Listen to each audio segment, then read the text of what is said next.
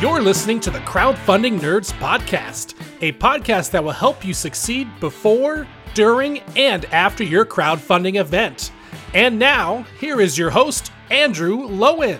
Hey everybody, and welcome to another awesome episode of Crowdfunding Nerds. I am your esteemed host, Andrew Lowen, and I am joined, as always, by Sean and Rick. However, I'm recording this introduction a little bit separate because this podcast is actually inspired based on a conversation that we had about predictions for the next year. This is actually our 52nd episode, which marks a full year that we've actually been doing this podcast.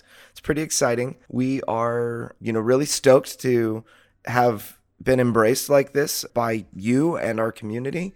And we really, I guess the goal of this episode is to kind of give back in really, I think that predictions and forecasting are very, very important. And this episode should hopefully influence whatever it is that you're thinking about for the future. I know that a lot of you who are listening to this have a crowdfunding event that is going to happen, or you're working on something and prepping for an event. And I wanted to make sure that you guys were thinking about this type of stuff. And it just, the end of the year seemed like a really appropriate time to talk about predictions and to even make them. And really, I guess we're not making predictions, we are forecasting, which I guess it's true that every forecast is a prediction, but not every prediction is a forecast.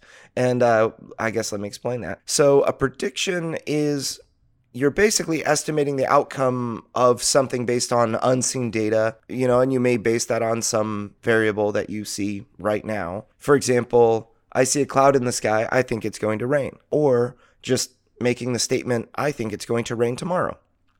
Now, I think forecasting is a little bit different because you're basically making a prediction using a little bit more data. And I think one of the most essential bits of data is time.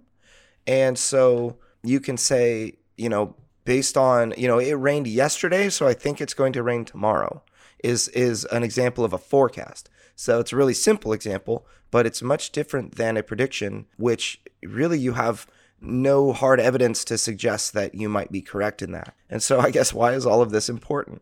Really, in with crowdfunding and everything, we have dealt with these crazy trends, with the coronavirus impacting shipping and, there's so much that I think none of us predicted correctly, that happened this last year.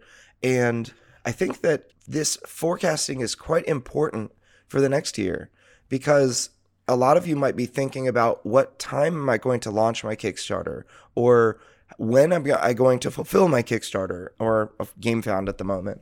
And it's just, there are so many questions out there. And I think that, just we as people, as business owners, as creators, need to do this type of exercise. So let's talk about forecasting. So we talked about kind of the difference between prediction and forecasting.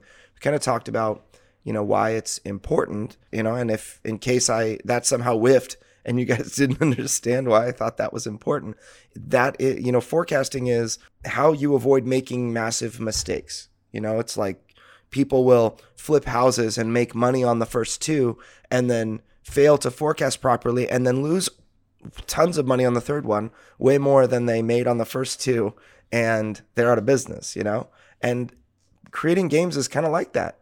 You can't just say, oh, I'm going to create a game because I want to see it enter the world, and run a business like that. You have to, you can do that for your first one, but you can't do that for, your the entirety of your career. You really have to start basing, when am I going to release this, and who am I going to target, and, why would I make this game or that game, because you're going to have choice eventually, and that kind of thing. So it's very important as a creator that you forecast. So let's talk about forecasting. And in particular, there are two types. First type is qualitative forecasting, and second type is quantitative. So qualitative is really a lot of what we are doing. It involves the use of what is defined as expert judgment. So based on the quality of the opinion. So as at the Crowdfunding Nerds, we've launched and, just been involved in a ton of projects. I want to say probably almost 100 projects at this time. And so, I mean, the whole reason that you would listen to, hopefully the whole reason that you would listen to a podcast like ours is so that you can get some expert advice and just experts in your ear. And yeah, I mean, the whole reason that we created the podcast is simply because we do this every day and we want to just share that knowledge. So that's really, you know, I would say qualitative forecasting is so much about, you know, just what a person, an expert feels like based on their past experiences. It may seem like a weird prediction, but it's actually a forecast, you know, like an expert chess player makes a move for a very particular reason. In fact, we just had the World Chess Championships with Magnus Carlsen against some guy who lost. And you ended up, you know, which I love chess. I'm a huge fan of chess. So I, of course, listen to the World Chess Championships. And the winners and the losers are making moves that, you know, that might turn games around. And, you know, they ended up losing a pawn and now they need to get it back. So they're going to make a move that might not be as efficient as possible. A machine might not make that move. However, they're playing against a human. And so they're trying to get that human to make a mistake. And they feel that based on their qualitative expert judgment, they're going to get that person to, I guess, get into a situation that they might feel uncomfortable playing or might not have all of the understanding, and maybe they'll get trapped because they made a mistake. So that's kind of what we do at the Crowdfunding Nerds. So quantitative is also very important, and we've done a lot of that at the Crowdfunding Nerds as well. Quantitative is based on, you know, past information, variables, and information that can be quantified. So this is based on, you know, a judgment based on available information. Okay, so a great example of this would be, you know, the Deliverance case study that we did, or really any of our case studies. We always talk about, I guess every podcast episode, we're talking about firsthand examples, and that to me is so much more important than theory. So quantitative forecasting is not theory; it's based on evidence and numbers and that kind of thing. So, you know, that's a little bit, I guess, more into the weeds. But I guess the idea is that, hey, you know, I generated a 16.9 ROI on all of my pre-marketing for Deliverance. That was before we actually, that was all of my organic marketing that he did at conventions and that kind of thing, and which was incredible. It's part of how we were able to fund like that. But I know that number. And for every dollar I spent, I made almost $17 in return. And I know that because of all of the data. I went back and I studied all of the data and how much I paid and how much I, you know, the one thing that is really not factored into that is how much time I spent doing all of that. But, you know, in the end, I ended up raising, you know, $200,000 for Deliverance. We're at about $400,000 raised now, just shy of 400,000 raised. And, you know, we can use a lot of the information that we developed from our first campaign in an expansion. Right. So we'll be able to use quantitative forecasting in, you know, hey, if I invest this much time, I should get that much return. If I do these same things, it should have a similar result and that sort of thing. So generally speaking, you know, the prediction is based on a hunch, whereas a forecast is really based on a formulation derived from measured results or similar incidences or studies of, you know, that kind of thing. Let's get into the conversation that we had, and I hope you guys really enjoy it. Here goes. So today's episode is about predictions. We are going to be talking about what we think is going to be happening based on the state of, you know, our marketing and what our clients have told us and what our personal experiences are and our observances in the industry for the year 2022. Some of the things are going to relate to manufacturing and others relate to, you know, shipping and other things like that. But in general, what we want to do is once a year, we want to make predictions. And next year, we're going to analyze our predictions and see kind of where we landed. So let's do this. So Richard, what are your predictions that you're going to make? Woohoo! My favorite part. Yeah. 2022 predictions. I discussed these in private. I didn't get too much of a response, so it's probably people, they don't like me, my predictions. But there's a few things. One, I think the base price of board games on crowdfunding systems are going to go up. There's a lot of factors involved right now. our economy is not doing as well. We have shipping issues right now with China. Like Andrew was saying earlier, you know, a $3,600 sea container is now a $36,000 sea container.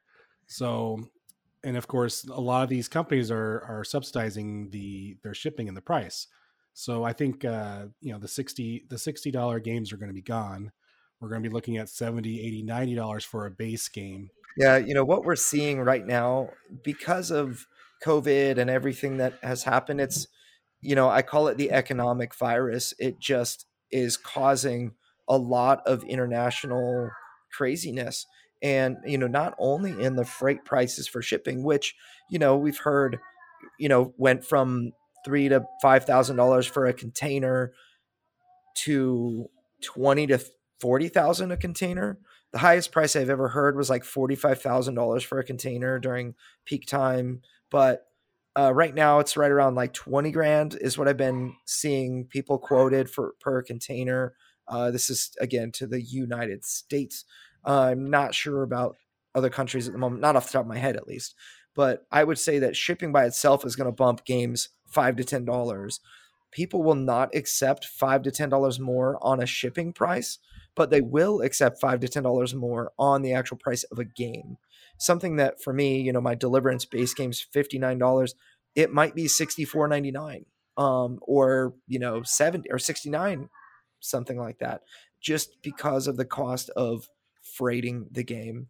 But then in addition to that, you've got like rolling blackouts that are happening in China. So what's happening is they are, I don't know exactly why, I don't understand everything about what's going on, but there are factories are on, instead of being able to operate 24/7 or typical business hours, they're forced to shut down during times that they would otherwise be productive. And this includes, you know, raw materials like lumber getting, you know, chopped up into things that get turned into cardboard or, you know, meeples. Plastic dice factory. Yeah, exactly. Meeples, things like that are becoming more expensive. So the actual material cost of items are becoming more expensive. And so for me, you know, I've talked to my factory. I'm not actually planning on printing anything. I'm planning on manufacturing like Q1 of next year. But if I were to wait like another 2 months to get my printing order in, they will have to charge me different prices because they're just more expensive to purchase. If I get them to purchase the product now, let's say pay half now and they buy the material, I can lock in more solid prices. But I do expect the price of games are not just going to bump up because of shipping, but they're also going to bump up because of a raw materials cost. I do eventually see freight prices dropping, but they will not drop back to previous levels. You know, if a company that's a for-profit company can charge more than, you know, and it's acceptable, they will, right? Like you shouldn't charge necessarily. I mean, China is communist, but they're really capitalist with a communist shell. They want money. They like money. And so if, you know, people are willing to pay $8,000-$9,000, even though they have everything back to normal, I mean, they'll charge $8,000-$9,000. So who knows exactly how it's going to shake out, but Rick, you're correct. I think you're going to be right. Yeah. I second that one. China likes other people's money. They're collectors. They're hobbyists. In 2001, the Times Magazine, an article, very interesting, and it was called Made in China, The Revenge of the Nerds, where they state that China is no longer a communist country. It's actually a technocracy, which is an interesting observation that Times Magazine made. That's why there's so much production there, because it was gun-hoed by people who wanted to push that economic ideology on China from the US. Basically a surveillance state that makes stuff, that makes Barbie dolls. That's what a technocracy is. They have their foreign money collection. I found my second prediction, and that was that the backer pool, the overall backer pool, is going to be less in 2022.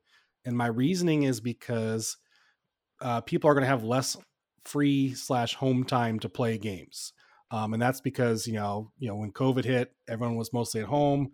quarantine, and actually sale prices went way up. People bought a lot of board games, and I'm predicting that people are now, especially over here on the West Coast of the United States, we do have some restrictions, but we're pretty free to travel at the moment. So things have opened up. Almost everything's opened up again. So people are going to be spending more time away from their home. And so I believe that the overall pool of backers is going to be lower. Interesting prediction. Yeah. Interesting. I actually disagree with this. Ooh, dun dun dun. but I just want to leave it at that for now. No. You got it. You have to explain, because we're going to be reviewing this next year and be like, yeah, Rick was right, or no, Rick was wrong, and Andrew was completely right. You can't just say, right, I don't agree with you, and not just leave it at that. You got to have a reason. What's the reasoning here? Okay, so I think that we have experienced a major shift in the way that people's buying patterns and like life patterns happen. I think there are, just the whole, not just COVID, but in the United States, you have major shifts to homeschooling and out of public school, and also major shifts in consumer behavior, where they drive less, they work from home a lot more. And I actually think, even for our little company, we have just 5 of us here, but I personally became extremely comfortable working from home, and everyone else is now all working from home, and we're kind of learning to just live within that bubble. And I think that while I crave to get out of the house more often, I also am craving human interaction, and my favorite way to interact with other humans is with Scythe in front of me or whatever. I need a board game. So what I heard was that you prefer to play games during work because you work at home and now you play games, and that instead of buying toilet paper, you're going to buy board games because those are more fun to clean things up with. That's right. So here's a prediction of mine in 2022. We have this crazy, the United States has been spending so much money that they have to raise the debt ceiling. I don't know how that's going to work. At the time of this podcast, it's just a political thing that will happen or whatever. But you had this, I can't remember what country it was that it was like Uruguay or something. They bought loans from China. It was like $10 million in loans to fund things. And so China basically owned their airport, and they defaulted on those loans, and China stopped every flight from leaving that airport. And I do think the U.S., if the debt ceiling is not raised, it will default on its debt, which is going to be, the United States is basically the world's economy indicator. So if it, quote unquote, defaults, they'll just probably give it more time to, figure out the political infighting and whatnot. But I do think that at some point during 2022, we're going to have an interest rate increase that is going to dramatically affect the prices for homes, and we will experience another real estate crash. So I think that during this real estate crash, you're going to have the people that, in fact, Sean, you could even talk about this. I know you and I have discussed this in South Africa, what happened there and what's kind of happening in California, but you're going to have people moving from that have the financial means to other locations while other people get stuck. I think that people will still have jobs, but the housing crisis that is coming, I think, is going to stop a lot of typical, big spenders, like big vacations and other things like that, I think are going to kind of go on hold. And small, we'll say, entertainment purchases are going to kind of become king. So that's why I actually think that, those types of experiences like board games and friends coming over might actually be a little bit more popular than big vacations. People might be more staycations. I'm going to have to agree with that. I did forget about the work at home, even though we work at home part. But also, I do agree. In fact, we've had these things in the past, and a lot of times they've labeled them as the, quote, fiscal cliff. Jumping off the fiscal cliff is what they call it. In fact, I have a wonderful song I'd like to share with you called Fiscal Cliff. Here we go. Ready? Here we go. Yeah. We're jumping over the fiscal cliff. Uncle Sam, bend over and give us a whiff. The boys up in Washington don't give a sniff, because we're really jumping over the fiscal cliff. Thank you. That's amazing. We need to have a tuba go off. We need to turn that into an MP3 and sell it immediately. We need to make that our intro. Yeah, debt ceiling, fiscal cliff. There was another thing with a forest too. I can't remember what that one was about. But yeah, no, I think you're right. I think it's gonna do it again. We're already seeing supply issues that are causing problems all across the board with businesses. And in fact, I actually have the definition of fiscal cliff in my hand for some reason. A situation in which a particular set of financial factors causes or threatens sudden and severe economic decline. I think you're right. I think we're going that way. Now, this is now really crowdfunding political podcast. Sean, do you want to, you know what I was talking about with that South African thing? I don't know if you want to go into what happened where people with money could move out and whatnot. I would definitely agree with you. I do foresee in the near future a new international economic order arising out of all of this. But what essentially what happened in South Africa, you had a similar situation where the economy was crashing and things were sort of not going very well. So people who had money left the country, and they tried to take their money out of the country as well, but were stopped. So my grandparents were an example of this, who were quite wealthy in South Africa, tried to leave and had to take the government to court to try and get their revenue out of South Africa, which they never really were able to do.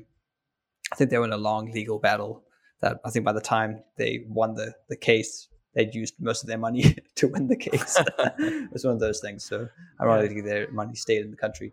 That's basically how you were able to leave South Africa, though, right? To come to, I guess, it was Ireland or something? Yeah. My grandparents were from Ireland originally. So... but they did quite well in South Africa. My grandfather was a civil engineer. My dad's a civil engineer.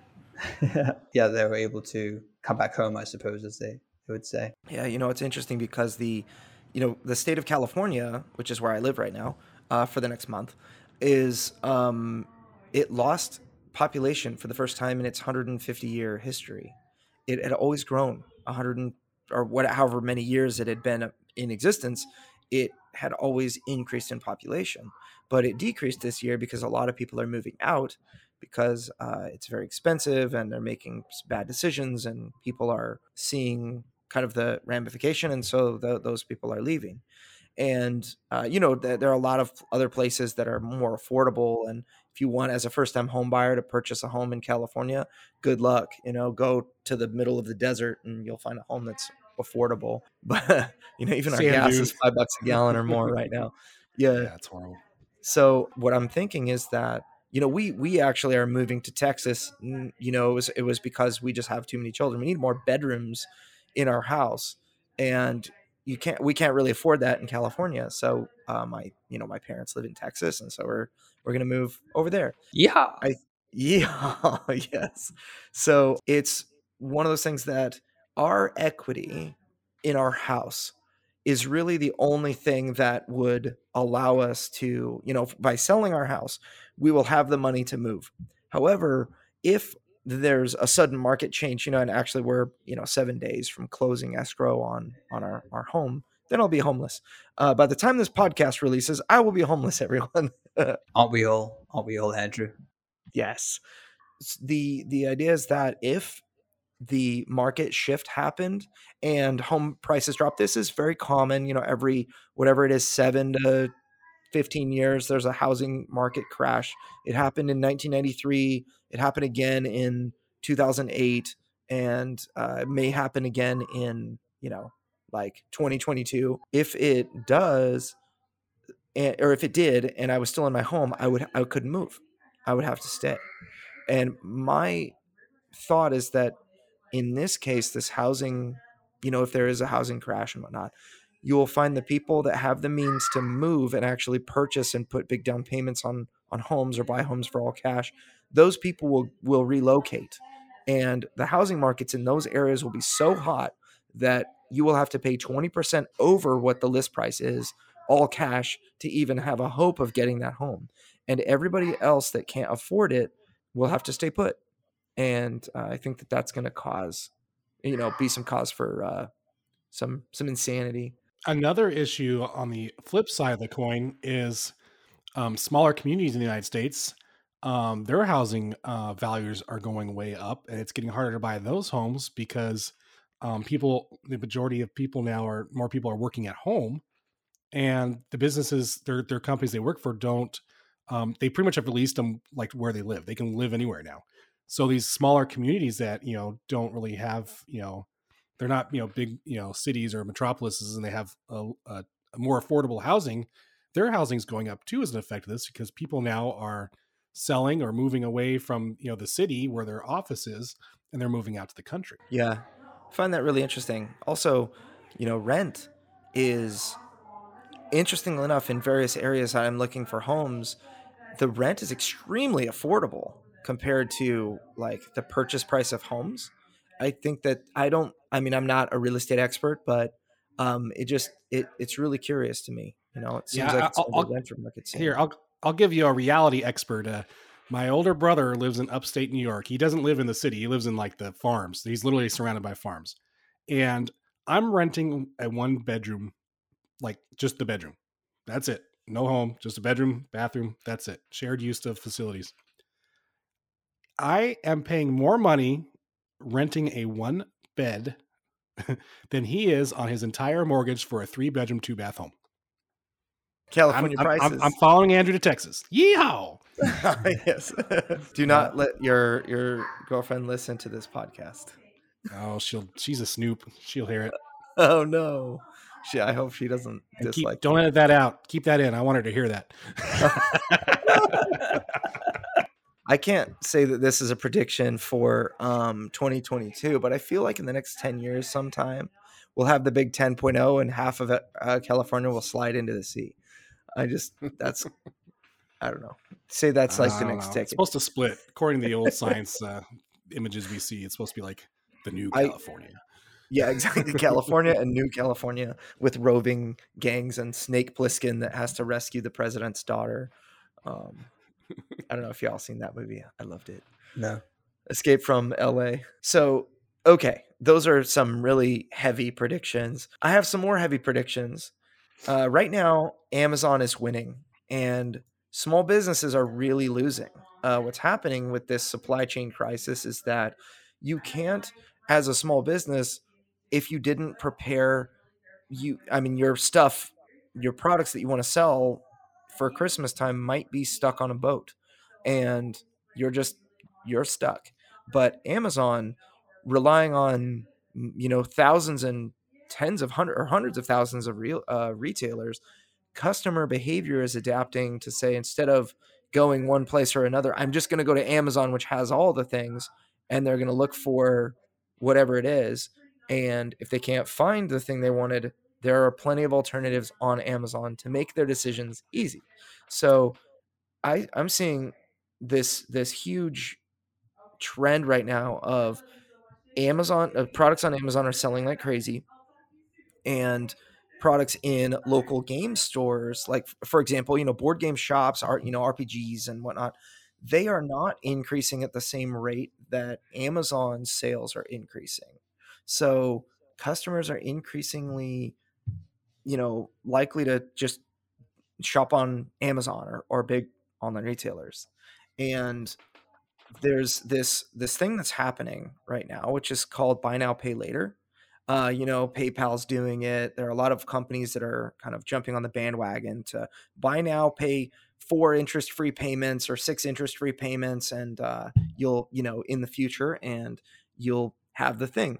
That increased from like $20 billion in revenue in like 2018 to $24 billion in, you know, buy now, pay later in 2019 to $100 billion in 2020. And my expectation is that more people in 2021 are going to be buying now and paying later. And my prediction is that the buy now, pay later model is going to dramatically influence the way that small businesses adapt to this weird supply chain crisis. They're gonna allow people to come in, buy, you know, put their credit card on file, walk out with product, and pay later for it. So I agree and sort of disagree at the same time. Amazon is killing it. And it's not just small businesses. It's also the big box stores. And the reasoning behind that, I used to work for a big box store. Over the years, they don't want as much inventory because inventory costs a lot of money. So they've been reduced because they've actually improved, technology, and they've gotten their their product shipment has become crazy. Like I remember when I was working there and someone inquired on a product and we didn't have it, I can look and be like, oh, it's stuck in a hurricane at this state, but it'll be here, as soon as it clears. I mean, it was ridiculous, the technology we had on, things coming in. But because of that, the warehouses have shrunk. And Amazon's the opposite. Amazon is a big, big, big warehouse that also stores other people's stuff. If you're a third party, person on Amazon, they want you to store your stuff in their warehouse so they can get give people Prime and stuff like that and charge you. So where small businesses and big box stores both have a problem of getting product, Amazon already has it, and that's why they're killing it.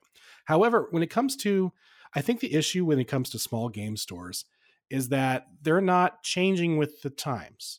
And, they just open up, they have their store, some have gaming areas and stuff, but they're not as community driven as they used to be. And I think they need to be more community driven.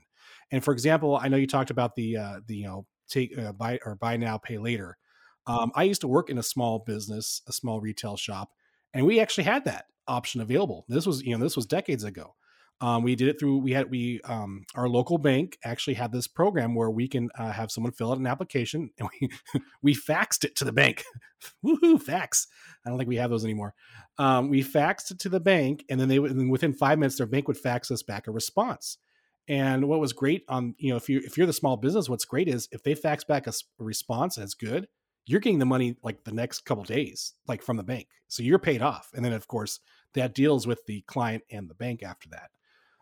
So as a small business, it's a big win because you're getting the money right away, even though the client's paying. But I think small businesses, if they want to survive, like board game stores, they need to be more community centric.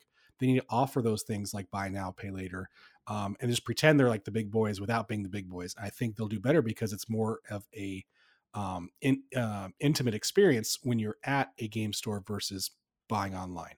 Now I know COVID, caused a lot of issues and they had to close, and we lost a lot of great gaming stores because of it. But I think they will start coming back.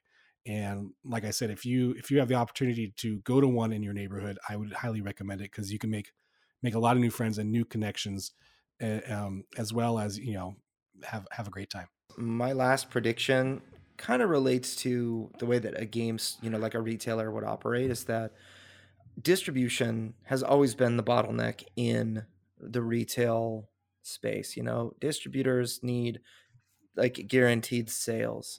There are a lot of people that will take games on consignment that will pay you when they get paid, but everybody wants to get to the what I'll call the land of milk and honey, which is distribution. They want 5,000 units of their game to be taken and paid for at 40% of the retail price from a distributor, and then the distributor can give it to whoever. But that's a major way that companies get paid. And hobby game stores, they are all about buying from distributors.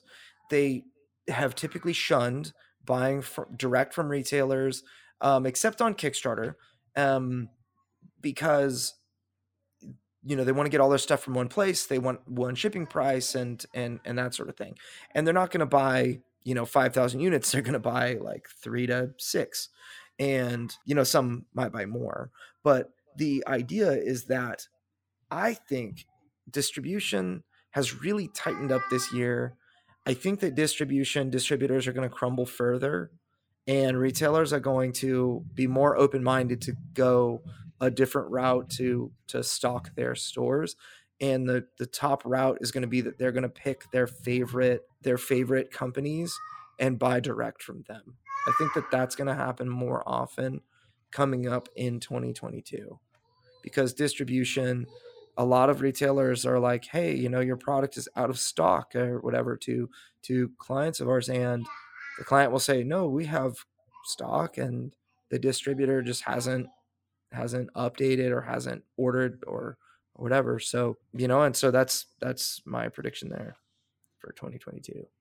So one thing I predict, and I'm not going to say this is a strong prediction, but I have a suspicion more so than a prediction, right, is that because the global economy has become so centralized, like literally China has some blackouts, they have some struggles with shipping, it just impacts everyone in the world, which is ridiculous. I think you're going to see a lot more people trying to push for homegrown solutions. So a lot more nationalism rising up. Hey, we need to bring industry back to the United States. We need to get it out of China, and we need to basically have some homegrown production.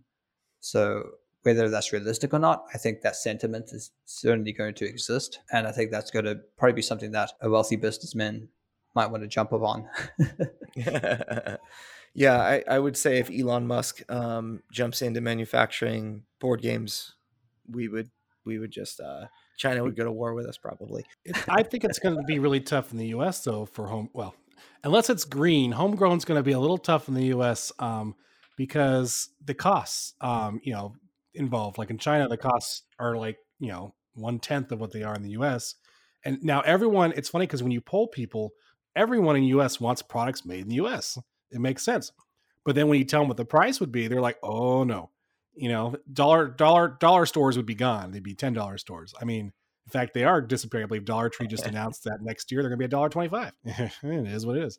But yeah, so I mean, a lot of people are gung ho about in their country manufacturing until it comes to the cost and their involvement in it. Just to get a single prototype made for Deliverance is like $200, but to get prototypes or to get something made from China, I mean.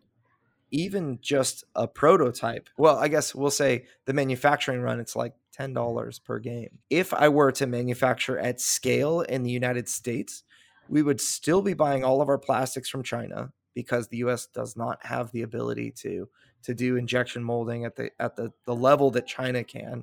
The quality and everything is higher there. But we would still be paying 2 to 3 times that. But it's interesting because in the 70s, China was a third world country. It was American businesses which pumped money into China, and that's where it is today. Yep. So if that money had just been pumped into America, you would be in this predicament. Well, I mean, we still have, because of labor laws, we'd always still have higher prices. Hey, that's true. Yeah, we dug our own tunnel to China on that one. We did it. It's we moved our businesses over there and, manufacturing over there. And now, the whole idea about manufacturing in China, there are a lot of people in the, various industries that we work in that are looking for alternatives, like you were saying, Rick. And I do believe there are, people look at places like Vietnam and other Asian countries to be the answer. I don't know why, probably just because they're near China. But I would say that it's really all about the infrastructure first. You need the equipment and then the experience and that sort of thing. But one country that has a lot of this is Germany. Germany has LudoFact, which is a manufacturer there. They actually do a good job. They gave me a decent quote. It was not near where, my Chinese quotes were. I would say, it would be about $5 a game more expensive than China. However, it would probably have almost been even because of the freight costs that I'm paying right now.